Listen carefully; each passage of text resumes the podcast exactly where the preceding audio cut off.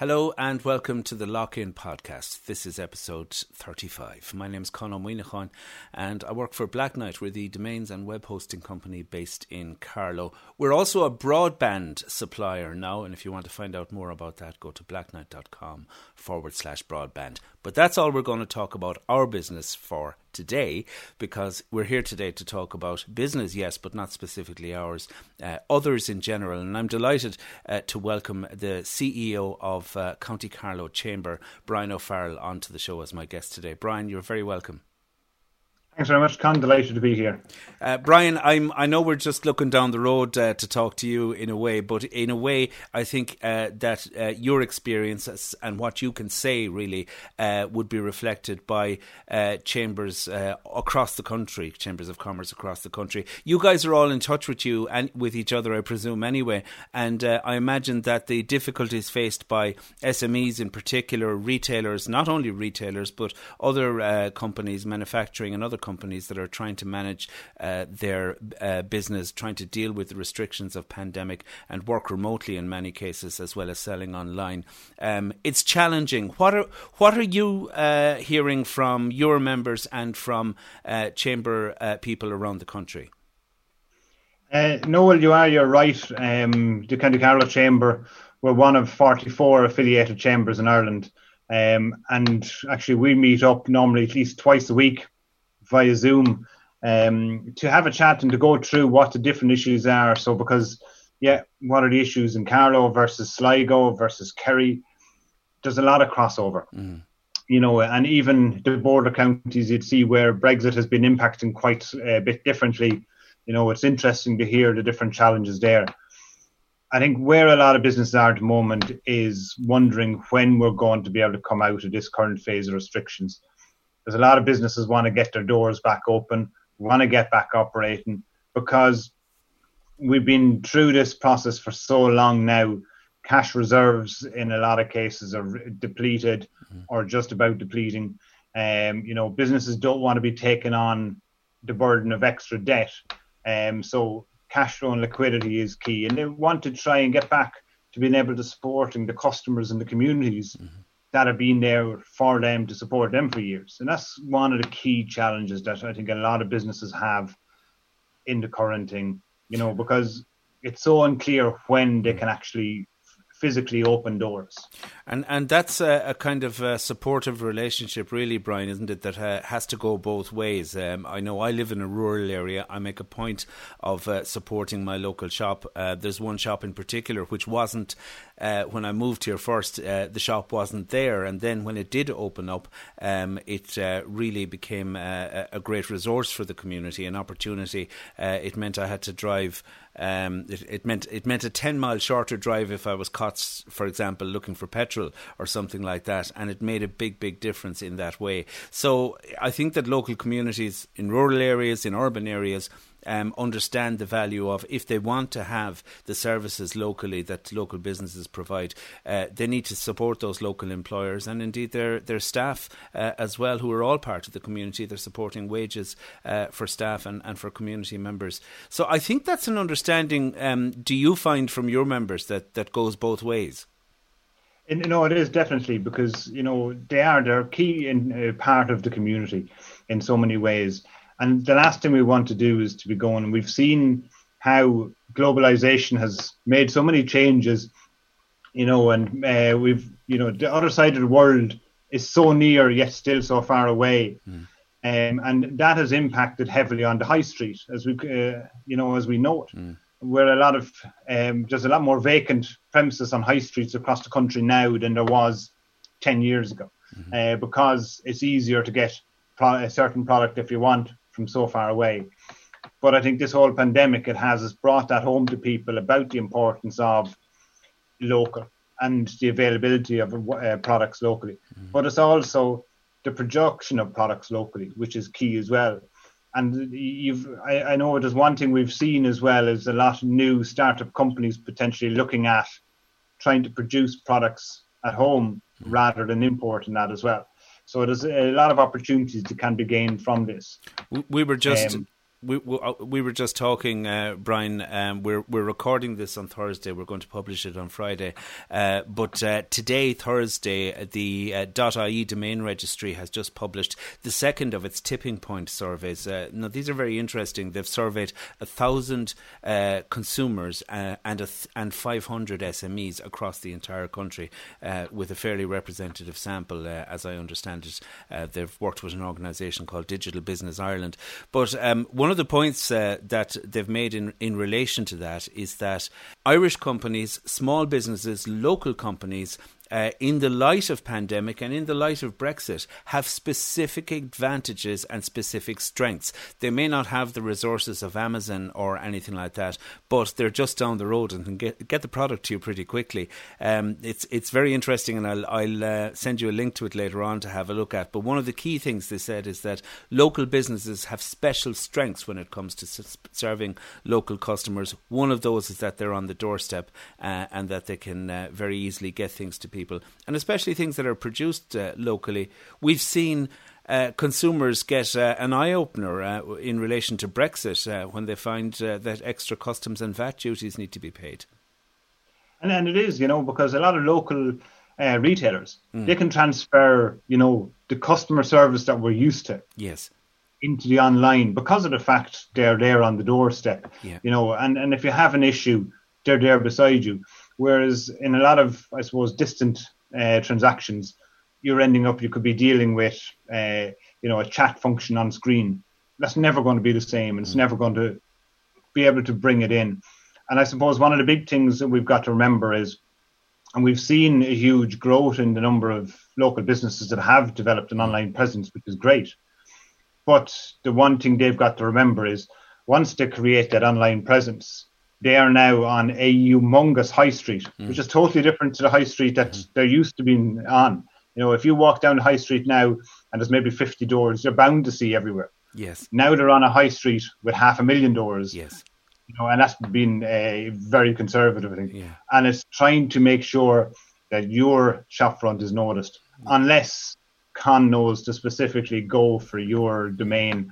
And that's kind of one of the challenges is to bring them forward. Yeah, well, and, the, and the other challenge across the country on this as well is I was talking to a business yesterday, and he said they were looking at and are do, uh, doing some of the groundwork towards developing an online site and present uh, shop and that for their business.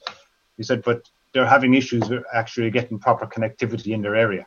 Broadband is something we're working on as well. We're surveying at the moment across businesses and personal. That's um, right. And yeah. we've also, uh, I was only speaking with Joe Lavin as well from National Broadband Ireland because mm-hmm. we're uh, ha- uh, going to host a meeting with NBI for members mm. to look at because there is just a lot of specific uh, challenges in that there. Yeah. We, that's right. You, Joe, you were talking about Joe that last week. Was, yeah, he said that if there's one real thing that has come out of the pandemic mm-hmm. is a lot of the local providers. Mm. They have really come to the fore and been doing a huge job, and they've uh, they've uh, been a more consistently and a stronger service for a lot of their customers than some of the national providers, and that's one of the things that mm. they've found in uh, the work that they've been doing and you're surveying people in Carlow. I know you asked uh, to to get yeah. feedback and to in order to uh, to be able to lobby on behalf uh, of better broadband in, in the region.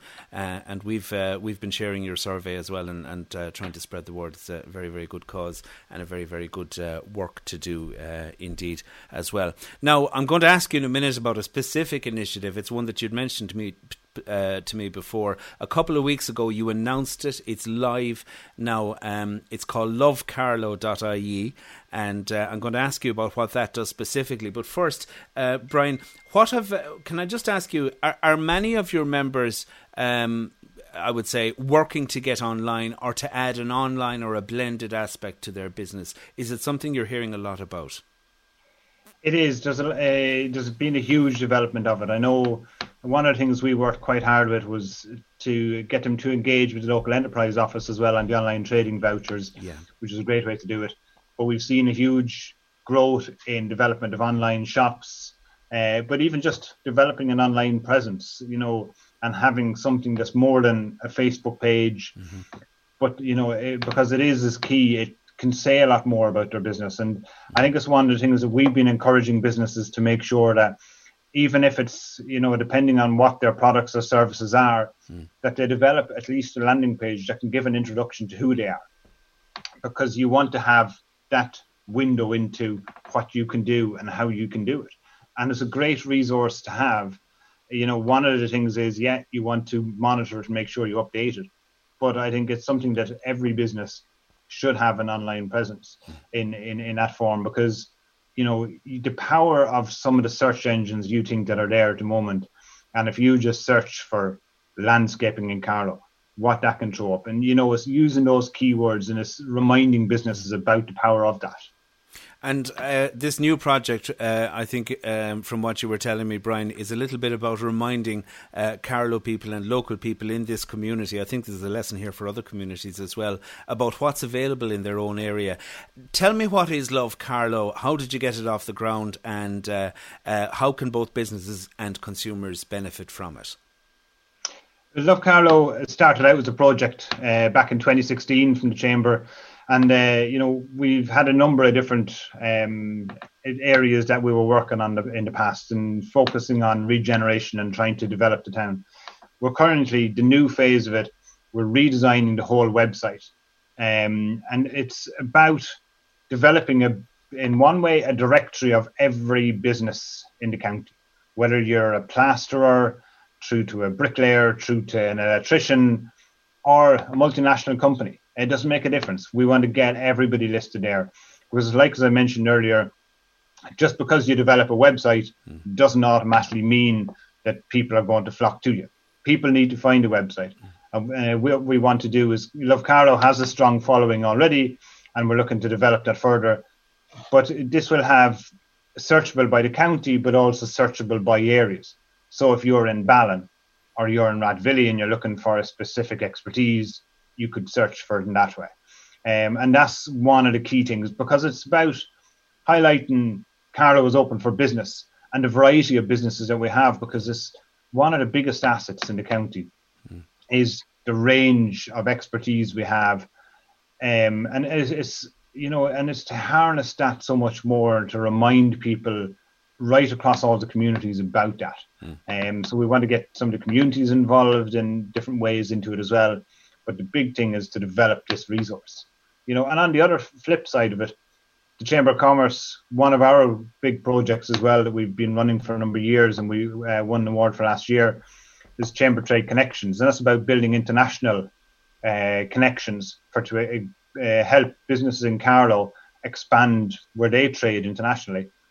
And through having this wider resource of all the companies, it can help us as well uh, to strengthen, uh, you know, what we're doing on that uh, front as well. So I work for a Carlow company, as you know, um, uh, Brian. Uh, we're probably listed already with lovecarlow.ie. If we're not, how do I go about it? Uh, very straightforward. The old website is still up there at the moment, and there's a link on that. You just click on that link, and it will take you into a survey, a registration survey, which you complete your data because the key thing is that when businesses register, they're responsible for the data on it. So we want them to put in a bit about their business. You want to give a blurb, give that elevator pitch. What is your business? Where is it? What do they do? You know, attaching your logo, attaching your contact details is so important. Yeah. You know, whether it's a website, email, telephone number, what you know, even postal address. Mm people still write letters, and it's very important. You'll want to remember that there's a lot of different ways for people to be able to find you. And once we get all that information in there, we'll be working uh, to pop it in. And at any stage, then people can come back to us and we can update information and that as well. But the key thing is to just register your information in there uh, because we're in the collection stage for all the registrations at the moment. And that'll be ramping up again over the next uh, week or two. Uh, we want to get as many in there as possible to have a good strength on it for the go live for the new site, which would hopefully be in the next three to four weeks anyway.